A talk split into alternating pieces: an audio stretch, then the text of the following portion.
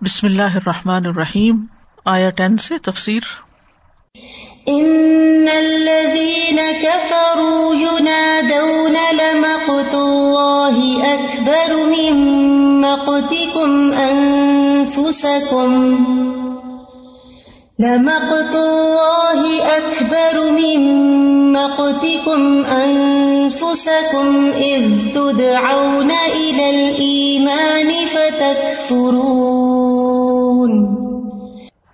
بے شک وہ لوگ جنہوں نے کفر کیا، وہ پکارے جائیں گے کہ یقیناً آج اللہ کی ناراضگی تمہاری اپنے آپ پر ناراضگی سے زیادہ بڑی ہے۔ جب تم دنیا میں ایمان کی طرف بلائے جاتے تھے تو تم انکار کر دیتے تھے۔ یعنی کفار جب قیامت کے دن دیکھیں گے کہ انہوں نے دنیا میں کفر، شرک، آخرت کا انکار اور رسولوں کی مخالفت کی بنیاد پر ساری زندگی گزاری، تو انہیں سمجھ آ جائے گی کہ بہت بڑی حماقت کی، بہت بڑی غلطی کر دی۔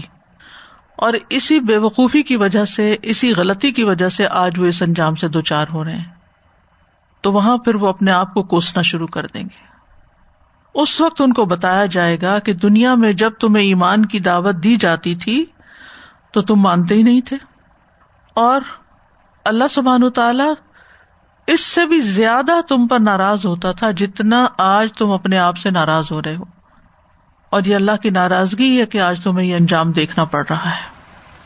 تو ان الدینہ کا فرو یونا دونا بے شک وہ لوگ جنہوں نے کفر کیا پکارے جائیں گے۔ ندا کا لفظ جو ہے، دور سے ہم کلام ہونے کو کہتے ہیں۔ دور سے بات کرنا، ندا۔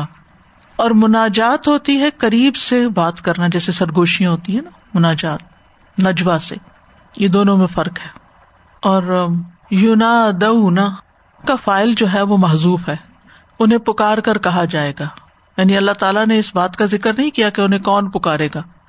تو ظاہر ہے کہ انہیں پکارنے والا یا اللہ تعالیٰ خود ہو سکتے ہیں یا پھر جہنم پر مقرر فرشتے ہو سکتے ہیں۔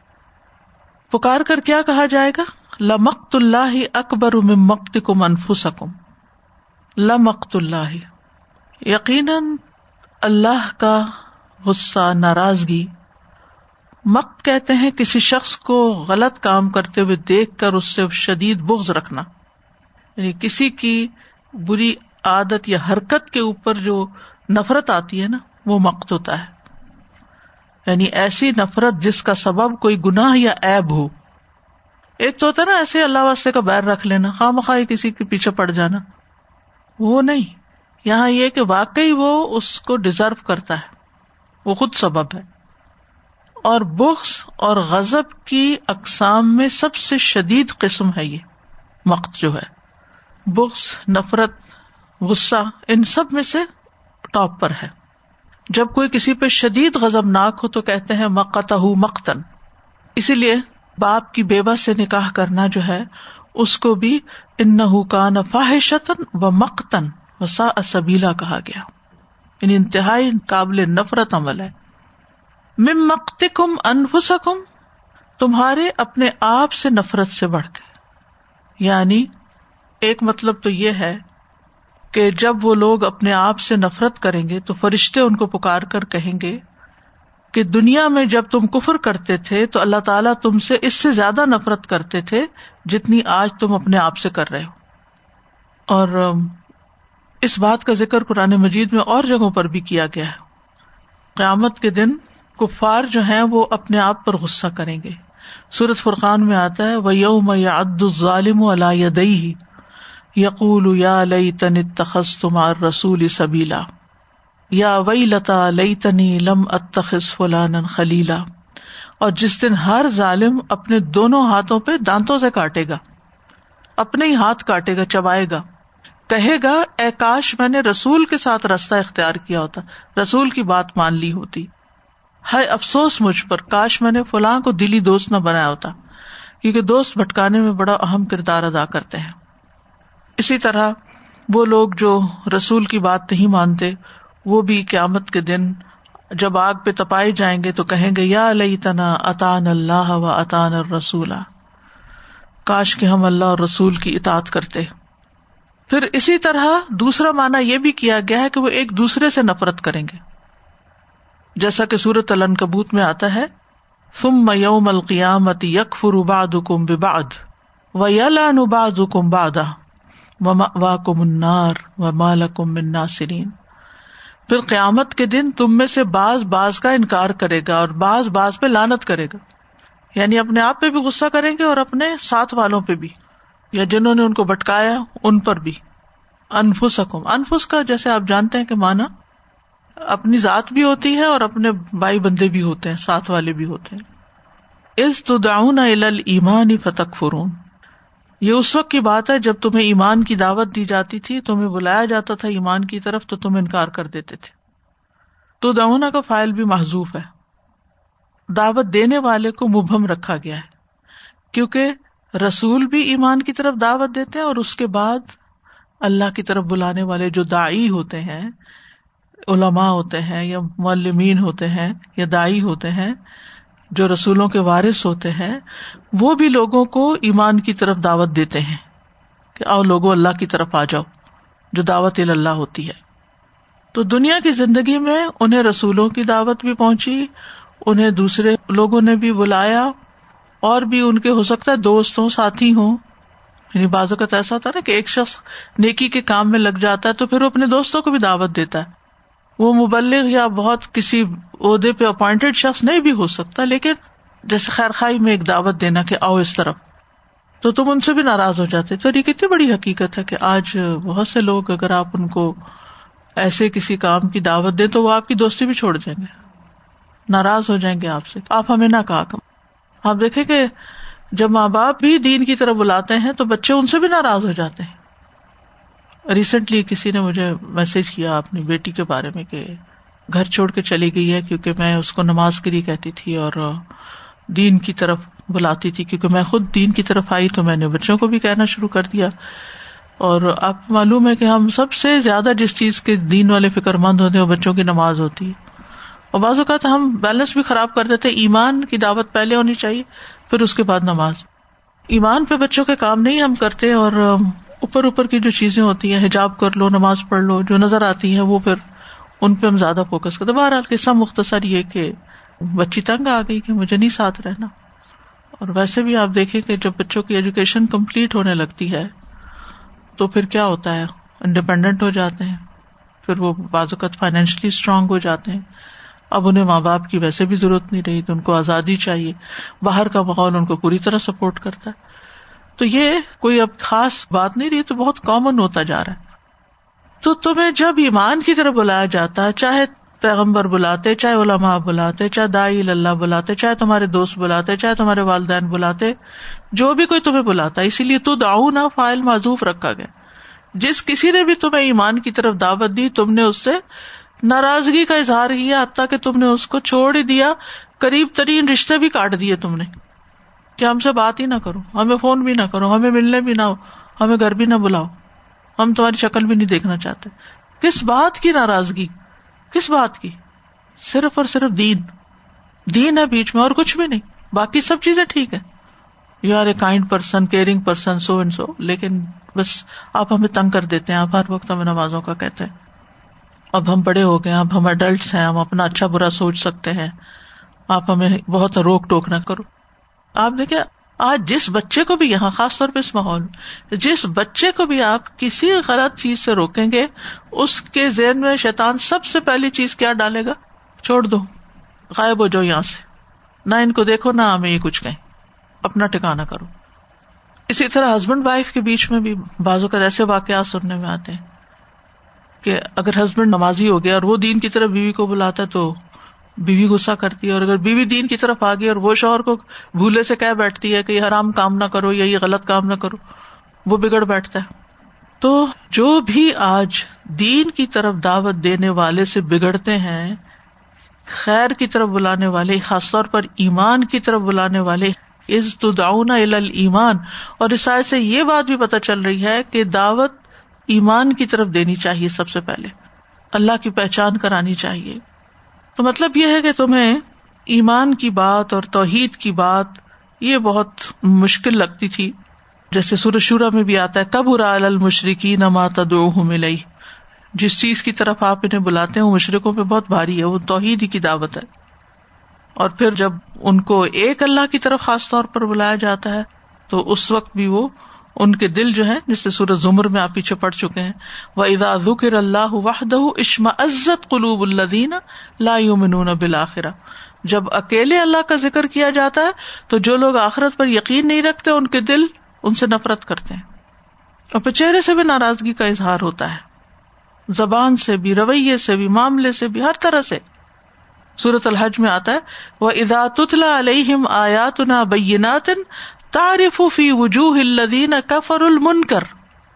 اور جب ان کے سامنے ہماری واضح آیات کی تلاوت کی جائے تو ان لوگوں کے چہروں میں جنہوں نے کفر کیا، صاف انکار پہچان لوگے۔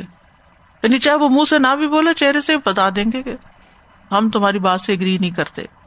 اور پھر اس سے آگے یقادون یستون بلدین یتلون علیہ آیاتنا۔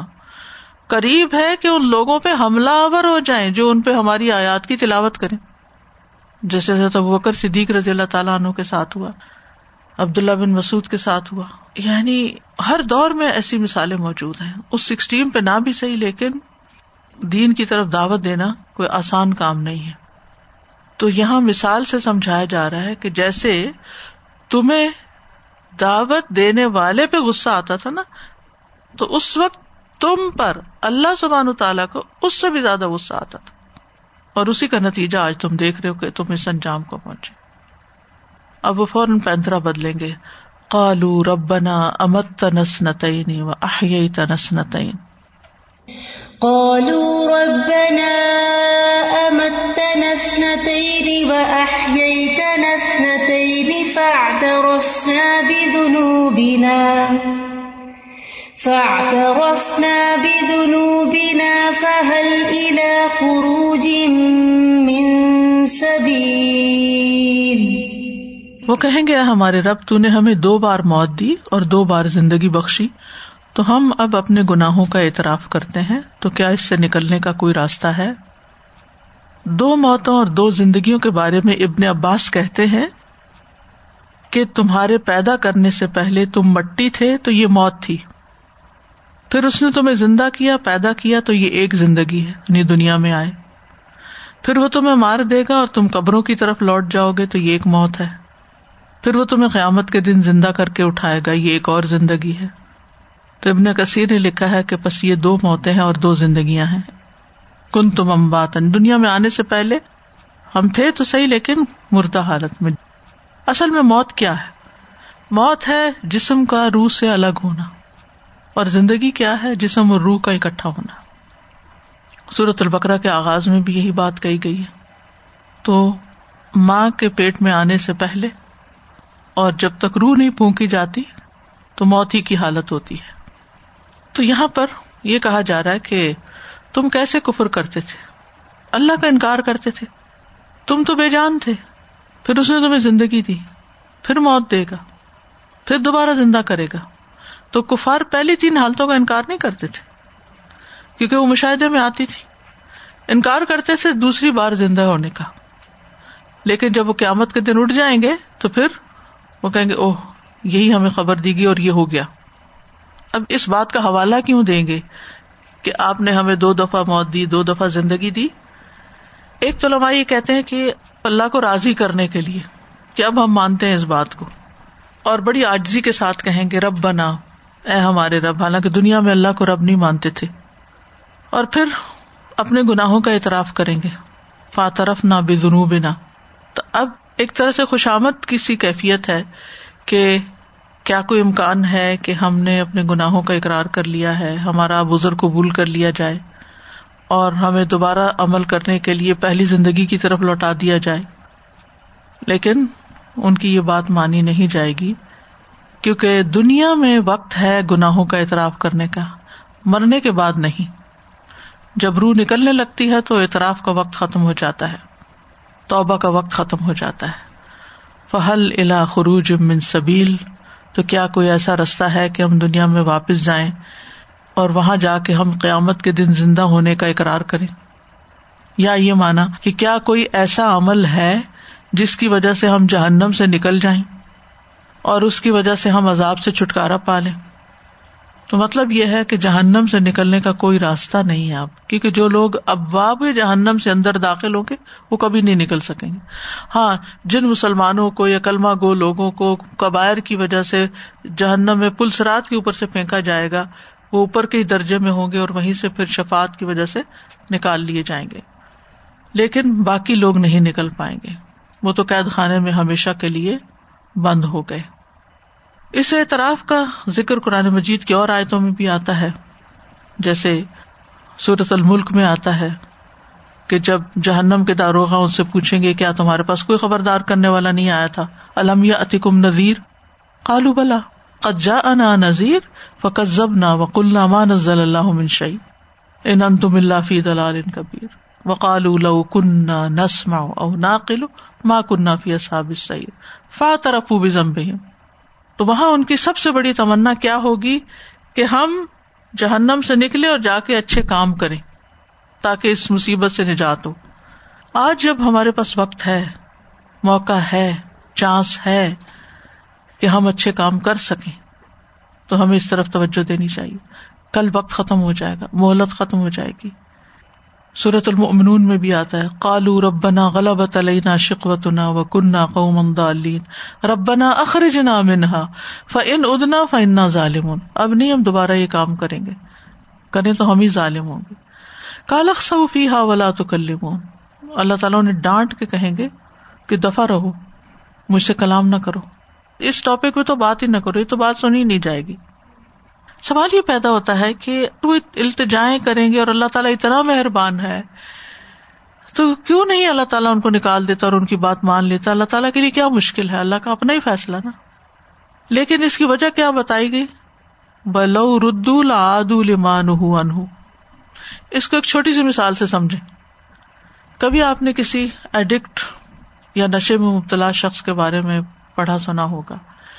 کہ جو شخص ایک دفعہ اس میں مبتلا ہو جاتا ہے، تو پھر اس کے لیے اس سے نکلنا کتنا مشکل ہو جاتا ہے، کتنا مشکل یعنی جو ڈرگز میں پڑ جاتا ہے ایک دفعہ۔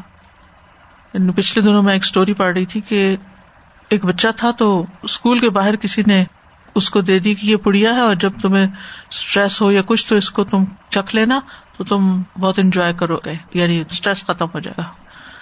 بچے نے نہ ماں باپ کو بتایا، نہ ٹیچر کو بتایا اور آپ کو پتا اسکول میں، امتحانوں میں اور پڑھائی میں اسٹریس کس بچے کو نہیں ہوتا۔ اس نے خاموشی سے چکھ لیا، پھر اس کو عادت پڑ گئی۔ پھر بہرحال اس کے بعد سات دفعہ اس کو ریحیب میں لے جایا گیا۔ ریحیب میں جب جاتا، وہاں پر اس کو رکھا جاتا، وہ کہتا کہ اب میں دوبارہ کبھی نہیں کروں گا۔ کیونکہ ریحیب سینٹر میں رہنا، ایک جیل خانے میں رہنے کی طرح ہے نا اپنی مرضی تو نہیں وہاں کر سکتے۔ سات دفعہ، ایک دفعہ نکالا۔ تو توبہ معافی کر کے اب کبھی نہیں، آپ کو شکایت ہی نہیں ملے گی اب مجھے نکال دیں یہاں سے۔ اب میں ٹھیک ہو گیا، اب میری چھٹ گئی۔ باہر آئے، وہی پیٹرن دوبارہ، پھر دوبارہ، پھر واپس، پھر اندر، پھر باہر، پھر اندر، پھر۔ حتیٰ کہ ٹوینٹی فائیو ایئرس کے ایج میں ڈیتھ ہو گئی۔ اس طرح کی یعنی کہ جس کو گناہوں کی لت پڑ جاتی ہے، جس کو دنیا کے غلط کاموں کا نشہ پڑ جاتا ہے، ان سے نکلنا جو ہے نا یہ بڑا مشکل کام ہوتا ہے۔ کیونکہ اگر ہم اپنا ماحول نہیں چھوڑتے، اپنی عادتیں نہیں چھوڑتے، آپ نے دیکھا ہوگا، لوگ بیمار ہوتے ہیں، علاج کرواتے ہیں، پھر دوبارہ وہی بیماری، پھر دوبارہ کیوں؟ کیونکہ عادتیں جو نہیں، ہماری بدلتی۔ تو یہی کہا گیا کہ ولو اردو لاد ان ہمیشہ میرے ذہن میں ایک کوشچن آتا تھا کہ اللہ تعالیٰ سن ہی لیں، کوئی بات نہیں چلے انسان ہے غلطی ہوگی معاف کر دیا۔ اب وہ کہتے ہیں، ہم مان گئے ساری غلطیاں۔ تو چلے ایک چانس دے دیں یہ بچپن سے میرے ذہن میں ہمیشہ سوال آتا تھا کہ اللہ تعالیٰ چانس کیوں نہیں دیں گے؟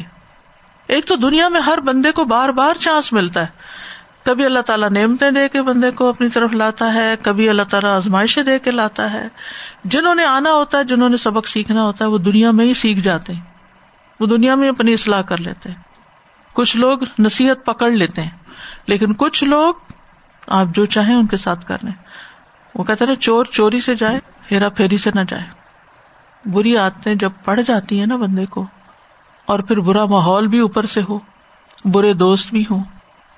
یعنی یہ توقع رکھنا کہ جن رستوں پہ جا کے آپ گرے تھے، پھسلن والے، آپ اگر دوبارہ انہیں پہ چل پڑے ہیں تو پھر آپ کا نہیں، اب میں نہیں پھسلوں گا، کیسے نہیں پھسلیں گے؟ تو رستہ ہی پھسلن والا ہے۔ یہ تو دنیا ہے ہی پھسلن والی۔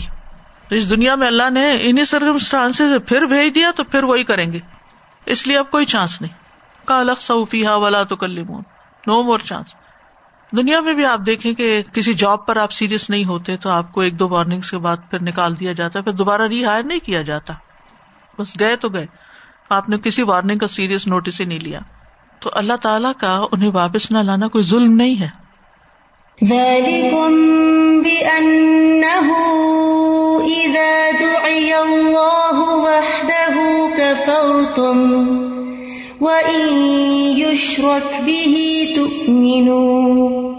فالحكم لله العلي الكبير کہا جائے گا، یہ تمہارا انجام اس لیے ہے کہ جب تمہیں اس اکیلے ایک اللہ کی طرف بلایا جاتا تھا تو تم انکار کر دیتے تھے۔ اور اگر اس کے ساتھ کسی اور کو شریک ٹھہرایا جاتا تو تم ایمان لے آتے تھے۔ بس فیصلہ تو اللہ ہی کے لیے ہے جو بہت بلند، بہت بڑا ہے۔ ذالکم۔ یعنی یہ تمہارا دوزخ میں جانا اس وجہ سے ہے۔ یہ عذاب جو تم پہ واقع ہوا ہے، اس کا سبب یہ ہے کہ جب تمہیں دنیا میں نیکی کی طرف بلایا جاتا تو تم نہیں مانتے تھے۔ اور جب کسی غلط کام کی طرف کوئی موقع ملتا تو پھر تم چل پڑتے تھے اس طرف۔ صافات میں آتا ہے ان کانو اداقیل الحم لا الہ الا اللہ یستکبرون۔ جب انہیں کہا جاتا کہ اللہ کے سوا کوئی معبود نہیں، تو وہ تکبر کرتے تھے بات ہی نہیں سنتے تھے۔ وہیں یشرک بھی ہی تو امن اور اگر اللہ کے ساتھ شریک ٹھہرایا جاتا تو تم اس کی تصدیق کرتے تھے۔ گویا تم دل سے اس پہ راضی تھے، اور تمہاری عقل ایک اللہ اکیلے پر ایمان لانے کو نہیں مانتی تھی۔ تو آپ سوچیے نا کہ اللہ تو دلوں کے حال جانتا ہے اللہ الغیوب ہے۔ اس کو تو پتا ہے کہ کون شخص اندر سے کیا چاہتا ہے؟ وہ کسی پہ ظلم نہیں ڈھاتا۔ فلحکم اللہ علی الکبیر، بس فیصلہ تو اللہ ہی کے ہاتھ میں ہے۔ فیصلے کا اختیار تو صرف اللہ کے پاس ہے۔ کیوں؟ اس لیے کہ وہ بہت بلند ہے، بہت بڑا ہے۔ اس جیسا کوئی نہیں، لہٰذا اس جیسا کوئی فیصلہ بھی نہیں کر سکتا۔ اور تمہارے جو بنائے ہوئے بڑے ہیں، جن کو تم بڑا کہتے ہو، ان کے پاس فیصلے کا اختیار نہیں ہے۔ تو فل حکم اللہ یعنی فیصلہ اللہ کا ہے، اب اس میں کوئی تبدیلی نہیں ہوگی۔ یاد رکھیے اللہ کے فیصلوں کی دو قسمیں ہوتی ہیں۔ ایک کونی حکم ہوتا ہے اور ایک شرعی حکم ہوتا ہے۔ کونی حکم جس میں اللہ تعالی کونی قدری لحاظ سے بندوں پہ فیصلہ کرتا ہے یعنی کائناتی نظام کے لحاظ سے، تقدیر کے لحاظ سے۔ کونی قدری قدری تقدیر مراد۔ اور شرعی حکم جس میں اللہ تعالی شرعی طور پر اپنے بندوں کے بارے میں فیصلہ کرتا ہے۔ تو دونوں میں فرق کیا ہے کہ شرعی حکم پر اللہ تعالیٰ راضی ہوتا ہے، اس کو پسند کرتا ہے۔ اور کونی حکم جو ہے، اس کا تعلق ان چیزوں سے ہوتا ہے جن کو اللہ پسند کرتا ہے اور ان سے بھی ہوتا ہے جن کو اللہ تعالیٰ پسند نہیں کرتا۔ ایک اور فرق یہ ہے کہ شرعی حکم جس پر لاگو کیا جاتا ہے، کبھی اس کی طرف سے اس پر عمل ہوتا ہے اور کبھی نہیں ہوتا۔ جیسے نماز کا حکم ہے، تو کبھی پڑھتے ہیں، کبھی نہیں۔ لیکن قدری حکم جو ہے، جو تقدیر ہے، وہ نافذ ہو جاتی ہے۔ یعنی اللہ تعالیٰ کسی شخص کی موت یا بیماری کا یا مصیبت کا کوئی فیصلہ کرتا ہے تو وہ واقع ہو جاتی ہے۔ اور جب اللہ تعالیٰ کسی کو یہ حکم دیتا ہے کہ ایمان لا کے نیک عمل کرو، کبھی وہ واقع ہو جاتے ہیں، کبھی نہیں ہوتے۔ کیونکہ اس معاملے میں اللہ نے چوائس دے رکھی ہے بندوں کو۔ تو حقیقت یہ ہے کہ اصل فیصلے اللہ ہی کے ہیں، اللہ کے فیصلوں میں کوئی شریک نہیں۔ اور پھر یہ ہے کہ شریعت کے معاملے میں جو بھی اللہ کے فیصلے ہیں، ان کو قبول کر لینا چاہیے ہمیں۔ خوشی سے۔ شریعت کے فیصلوں کو ناپسند نہ کریں، ورنہ دیگر امال بھی ضائع ہو جاتے ہیں۔ جیسے سورت محمد میں آتا ہے ظال کب انا ہوں کری ہوں ماں انزل اللہ احبت امال یہ اس وجہ سے کہ انہوں نے اس چیز کو ناپسند کیا جو اللہ نے نازل کی، تو اللہ نے ان کے اعمال برباد کر دیے۔ اور یہاں اللہ تعالیٰ کی دو صفات بیان ہوئی ہیں، ایک العلی اور ایک الکبیر۔ علی الوب سے ہے۔ الوب کہتے ہیں بلندی کو۔ اور کبیر جو ہے، عظمت اور بزرگی کے لیے آتا ہے، دونوں میں فرق یہ ہے۔ یعنی اللہ تعالیٰ عظمت و بزرگی کا مالک ہے جو ہر ایب نقص سے پاک ہے۔ تو اللہ تعالیٰ کبریائی کا مالک ہے، اپنی ذات کے اعتبار سے بھی بڑا ہے اور اپنی صفات میں بھی سب سے بڑا ہے۔ اور الوب میں، بلندی میں ہم دیکھتے ہیں، جیسے آتا ہے سب حسم ربک العلی العلی بھی آتا ہے، اللہ تعالیٰ کی صفت۔ اللہ تعالی جو ہم کہتے ہیں فتح اللہ الملک الحق۔ تو تعالی کا مطلب بھی بلند ہوتا ہے۔ پھر یہ ہے کہ ویسے بھی بلند ہے مخلوقات سے، سب سے بلند۔ عرش پر مستوی ہے۔ اور پھر صفات کے اعتبار سے بھی بلند ہے۔ الوف اور قہر اور غلبہ سب اسی کے لیے ہے۔ لئیسا کمسلی ہی شی اس جیسے اس برابر کوئی چیز ہی نہیں سب سے اوپر ہے۔ شریک بنائے جانے سے بھی بلند ہے۔ اولاد اور بیوی سے بھی پاک ہے۔ نقائص اور ایوب سے بلند تر ہے۔ ہر کمزوری سے اوپر ہے۔ بیونڈ ہے۔ آجز ہونے سے بلند ہے۔ غفلت سے بلند ہے۔ نیند اور اونگ سے بلند ہے۔ ابب ہے۔ ہر ظلم سے بلند ہے۔ تو پھر اگر وہ بلند ہے تو ہمیں کیا کرنا چاہیے؟ اس کے آگے جھک جانا چاہیے۔ اس کی رضا کے مطابق جینا چاہیے۔ اس کی تصویر بیان کرنی چاہیے۔ اس کا ذکر کرنا چاہیے۔ اور الکبیر کا برا یکبر سے مبالغ کسی کو میں سے، فعیل کے وزن پر، عظمت والا۔ کبھی ذات کی وسط کے لیے بولا جاتا ہے، کبھی صفات کی عظمت کے لیے بولا جاتا ہے۔ تو اللہ تعالیٰ مقام اور مرتبے اور قدر و منزلت ہر اعتبار سے بہت بلند ہے، اونچا ہے، بہت بڑا ہے۔ اپنی صفات میں، اپنے فیصلوں میں، اپنے علم میں، قدرت میں، ہر چیز میں۔ تو اس نام کا تقاضا یہ کہ ہم اس کے فیصلوں کو مانیں۔ کیونکہ وہ بڑا ہے۔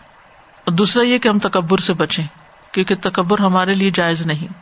خود کو بڑا نہ سمجھے اپنی ذات کی بڑائی کی نفی کرے اللہ کی بڑائی بیان کرتے رہے اور ابا کا فکبر دن میں سو دفعہ اللہ اکبر کہنا جو ہے، سورج نکلنے اور غروب ہونے سے پہلے، یہ سو غلام آزاد کرنے سے افضل ہے۔ صبح کے وقت ہم تصویر پڑھتے ہیں نا، سبحان اللہ، وبی حمدی کی سورج نکلنے سے پہلے پہلے۔ تو اس کے ساتھ یہ بھی شامل کر لیں۔ کس میں ہمت ہے کہ سو غلام روز آزاد کرے؟ تو سو دفعہ سبحان اللہ، سو دفعہ الحمد للہ سو دفعہ اللہ اکبر۔ پھر اس کے علاوہ بھی زندگی میں جہاں کوئی ایسی چیز ہے کہ اللہ اکبر کہیں، نماز میں اللہ اکبر، بلندی پہ چڑھتے ہوئے اللہ اکبر، نیا چاند دیکھتے ہوئے اللہ اکبر۔ اب آ رہے ہیں ذوالحج کے دن، اس میں بھی پسندیدہ ذکر کیا ہے؟ لا الہ الا اللہ اللہ اکبر۔ حج کے دنوں میں بھی جو تقبیرات ہیں، عیدین میں بھی، عیدوں پر بھی اللہ اکبر اللہ اکبر۔ هو الذي يريكم آياته وينزل لكم من السماء رزقا وما يتذكر إلا من ينيب وہی ہے جو تمہیں اپنی نشانیاں دکھاتا ہے اور آسمان سے تمہارے لیے رزق اتارتا ہے اور نصیحت تو صرف وہی حاصل کرتا ہے جو رجوع کرتا ہو۔ الزی ہوا سے مراد یہاں اللہ سبحان و تعالیٰ کہ وہ اپنی قدرت کی نشانیاں تمہیں دکھاتا ہے۔ اور آیات کا لفظ یہاں پر آیا اور یہ بھی آپ جانتے ہیں کہ کونی آیات بھی ہوتی ہیں اور شرعی آیات بھی۔ کونی آیات جو کائنات سے متعلق ہوتی ہیں۔ جیسے وہ آیات ان للموقنین زمین میں نشانیاں ہیں۔ ہمارے اپنے نفسوں میں وہ من آیات ہی انخلا کلکم من انفسکم ازواجا پھر اسی طرح آسمان اور زمین کی تخلیق میں اور جو بھی اللہ نے زمین میں پھیلا دیا، آسمانوں میں پھیلا دیا۔ وہ من آیات ہی خلق سماوات و لردی و ماں بدفی ماں دونوں میں جو جو چیزیں اس نے ڈال دی۔ من دابت کوئی بھی جاندار۔ اور شرعی آیات سمراد وہ آیات ہیں جو وہی کے ذریعے رسولوں پر آتی ہیں۔ ذالک نتلو علیہ کا من الآیات و ذکر الحکیم و لقد انزلنا علیہ کا آیات بینات سنوری ہم آیات نافل وفی انفسم حتیٰ یا الحق تو یہ نشانیاں ہر طرح بکھری پڑی، دونوں طرح کی آیات موجود ہیں، کائنات کی بھی اور قرآن کی بھی۔ وہ یونزل القم منس سمائے رزقا، اور وہ تمہارے لیے آسمان سے رزق اتارتا ہے۔ یونزلو کا مطلب ہوتا ہے اوپر سے نیچے کوئی چیز لانا۔ اور آسمان سے مراد یہاں ضروری نہیں کہ وہ آسمان ہو، جس کو چھت کہا جاتا ہے سخت محفوظہ۔ سما سے مراد یہاں بلندی ہے، جیسے وہ صحاب المسخر بین سمائے ولر مراد ہے بارش کا بلند بادلوں سے اترنا۔ اور رسک وہ پانی ہے جس کے ذریعے رسک حاصل ہوتا ہے، کھیتیاں اگتی ہیں۔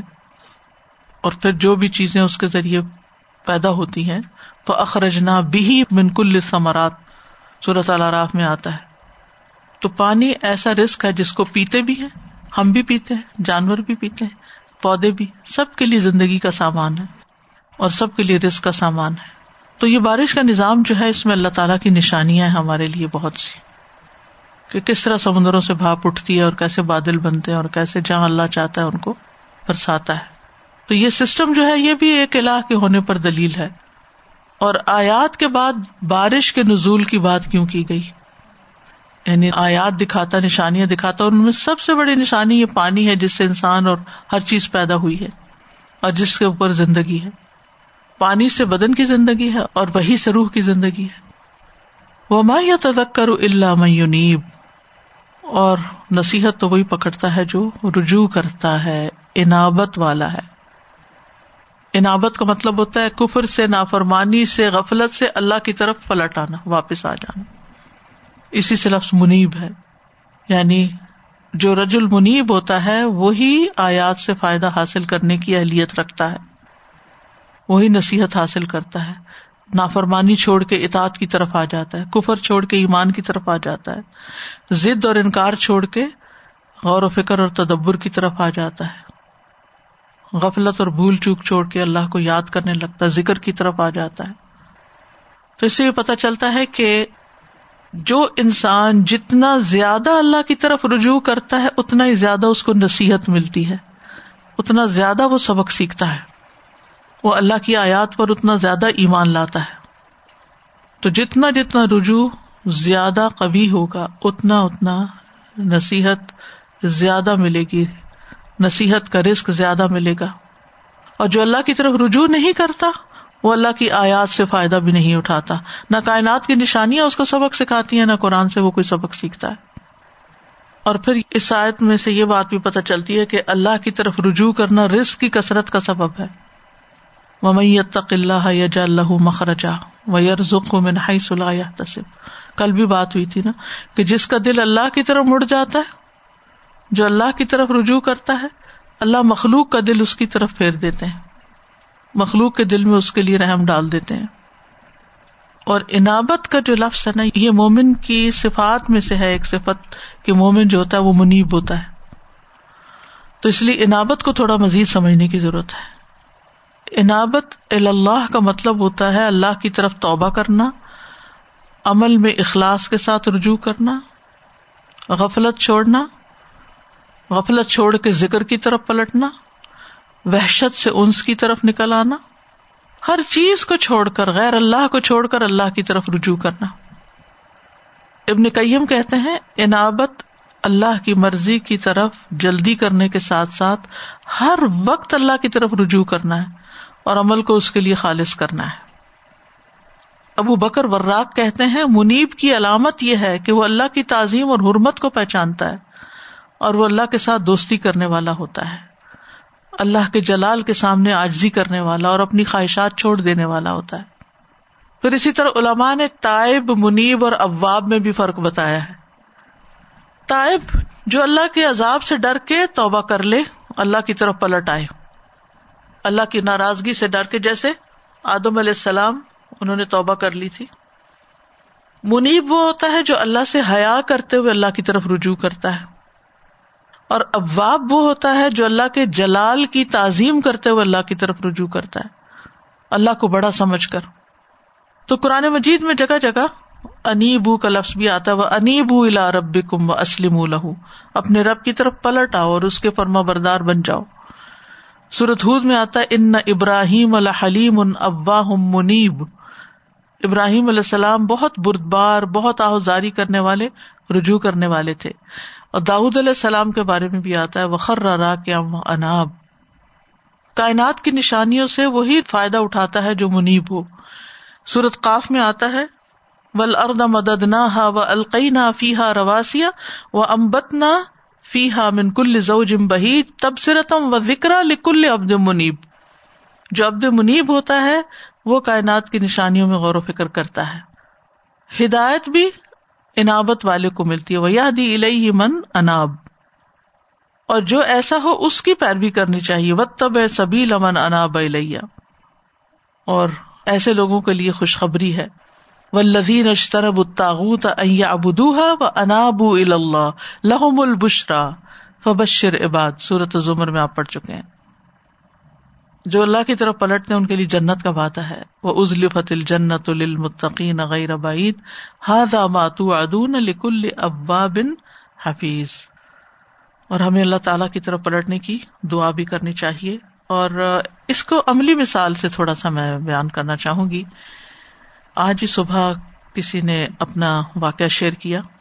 وہ کہتی ہیں کہ مجھے دو ہزار آٹھ میں لقوا کا اٹیک ہوا۔ کہتی جی، بظاہر تو میں نے دانت نکلوایا، جولائی کا مہینہ تھا، تقریباً ڈیڑھ گھنٹے کی سرجری تھی۔ میرا چہرہ مسلسل ایئر کنڈیشنر کے سامنے رہا، اس کے بعد میں فوراً باہر آ گئی۔ گرم سرد ہونے کی وجہ سے ایسا ہوا، مگر اصل حقیقت کی خبر تو العلیم الخبیر کو ہی ہے۔ مگر جب مجھے بیماری کا علم ہوا تو مجھے شدید غم لاحق ہو گیا۔ مزید یہ کہ ڈاکٹر نے بتایا کہ صحت کے اسی فیصد چانسز ہیں، اس کا کوئی علاج نہیں ہوتا۔ تو کہتی لگتا تھا میرے آنسو آٹو پہ لگ گئے ہیں، کوشش کے باوجود رکتے ہی نہیں تھے۔ میں نے کسی سے اس کا ذکر نہیں کیا، سوائے گھر والوں کے اور دو چار بہت قریبی لوگوں کے۔ پھر اللہ نے مجھے دعا کی توفیق دی۔ میں جاگ کر اشاق کا وقت ختم ہونے کا انتظار کرتی اور سورت مریم کی پہلی دو آیات کا ورد کرتی، ذکر رحمت رب کا ابدہ زکریہ ازنادا رب ندا ان خفیہ۔ کبھی پوری صورت تلاوت کرتی۔ زبانی یاد کرتی۔ پھر تحجد کا وقت شروع ہوتے ہی نفل پڑتی۔ سجدے میں گری رہتی، روتی اور اپنے غم کی اللہ سبحان و تعالی سے ہی فریاد کرتی۔ خیال میں عرش الہی کے سامنے ہوتی گڑ گڑاتی اور رو رو کے اپنی صحت کی دعا کرتی۔ اللہ تعالیٰ نے مجھ پہ اپنا فضل اور کرم انڈیل دیا۔ صرف اڑھائی مہینوں میں بیماری ایسی غائب ہوئی جیسے کبھی تھی ہی نہیں اور میرے چہرے پہ اس کا نشان تک نہ رہا۔ الحمد للہ رب العالمین، اور کسی کو پتا ہی نہ چلا کہ میرے ساتھ کیا ہوا۔ سب سمجھتے تھے کہ دانت کی تکلیف بگڑ گئی ہے۔ اللہ کا شکر ہے جس نے پردہ بھی ڈالا اور صحت کاملہ بھی عطا کی۔ پھر وہ کہتی ہیں کہ دو ہزار بارہ میں مجھ پہ کسی نے جادو کر دیا۔ یہ سحر تفریح کے زوجین تھا یعنی ہسبینڈ وائف کے بیچ میں جدائی ہو۔ شروع میں تو کچھ سمجھ نہ آئی، بس مجھے اپنے شوہر سے شدید دوری اور نفرت محسوس ہوتی۔ اور میں ان کی بعض حرکات سے بہت زیادہ چڑھتی۔ ان میں سر فہرست گیجٹس کا استعمال تھا، جو جادو سے پہلے ان کی عادات میں شامل نہ تھا۔ وہ اپنے فون سے لا تعلق ہوتے بچے پکڑ پکڑ کے بتاتے کہ آپ کا فون آ رہا ہے۔ لیکن اس تکلیف کے بعد وہ ایک لمحے کے لیے فون نہ چھوڑتے۔ ہر وقت ٹیبلٹ، لیپ ٹاپ، اسی پر ہی توجہ دیتے۔ خاص طور پر جب میں نماز شروع کرتی تو پکڑ لیتے، سلام پھیرتے ہی رکھ دیتے۔ پوچھنے پہ خوب لڑائی ہوتی۔ پھر مجھے بہت غم رہنے لگا، میں روتی رہتی۔ میں نے سوچا، غم کا علاج تو اللہ معنی امت کا بن تو امت کا والی دعا ہے۔ تو اس کا ورد شروع کر دیا۔ دن بھر پڑھتی رہتی، سورت فلق اور ناس بھی پڑھتی۔ اور یہ دعا میں سینکڑوں بار دن میں پڑھتی یعنی اللہ معنی امت کا اس دوران سوائے قرآن کلاس اور دورہ قرآن کے مجھ سے کچھ نہ ہوتا، سوائے رونے کے۔ گھر کے حالات بہت خراب ہو گئے، بچے بہت حیران پریشان رہتے۔ دو سال اس طرح گزر گئے کہ اچانک مجھے خیال آیا کہ قرآن سے بڑھ کر عظیم اور طاقتور چیز کوئی نہیں، تو منزل کے ساتھ قرآن پڑھنا شروع کر دیا۔ کبھی سات دن، کبھی دس دن میں ختم کرتی۔ الحمد للہ جادو ٹوٹنا شروع ہو گیا۔ اور شاید چھ یا سات بار ہی پڑھا تو جادو ایسا غائب ہوا جیسے تھا ہی نہیں۔ الحمد للہ حمدن کثیرہ کہ اللہ نے اس قرآن کے ذریعے اتنی بڑی مصیبت سے نجات دی۔ فل اللہ الحمد اللہ ذالک۔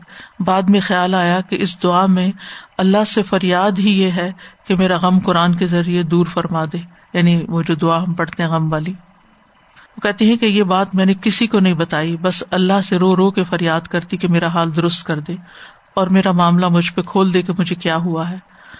اللہ کا احسان عظیم کہ اس نے ساری فریادوں کو قبولیت بخشی اور حالات درست کر دیے۔ تو یہ ہوتا ہے تکلیف کے وقت اللہ کی طرف پلٹ جانا۔ کیونکہ ہم لوگوں کو جو کہانیاں سنانے لگتے اس کو بتاؤ اس کو کوئی ترس کھاتا ہے، کوئی کچھ کہتا ہے، کوئی مشورے دیتا ہے، کوئی الٹا ڈانٹتا ہے، کوئی آپ کو گلٹی فیل کراتا ہے، آپ نے یہ اور یہ غلط کام کیے نا، اس وجہ سے آپ کے ساتھ ہوا ہے۔ آپ نے کچھ کہا ہوگا نا، کسی کو کچھ کیا ہوگا نا۔ تو منیب وہی ہوتا ہے کہ جو انما اشکو بسی حزنی اللہ شکر اور صبر اور ذکر یعنی ہر چیز پر واپس اللہ کی طرف، واپس اللہ کی طرف، واپس اللہ کی طرف۔ اور فل حکم اللہ فیصلہ تو اللہ کے پاس ہے نا۔ اسی نے کن کہنا تو مشکل حال ہونی ہے۔ تو اللہ تعالیٰ ہمیں اپنی عنابت عطا فرمائے۔ واخر ان الحمد للہ رب العالمین۔ سبحانک اللہم و بحمدک اشہد اللہ الہ الا انت، استغفرک و اتوب الیک۔ السلام علیکم و رحمۃ اللہ وبرکاتہ۔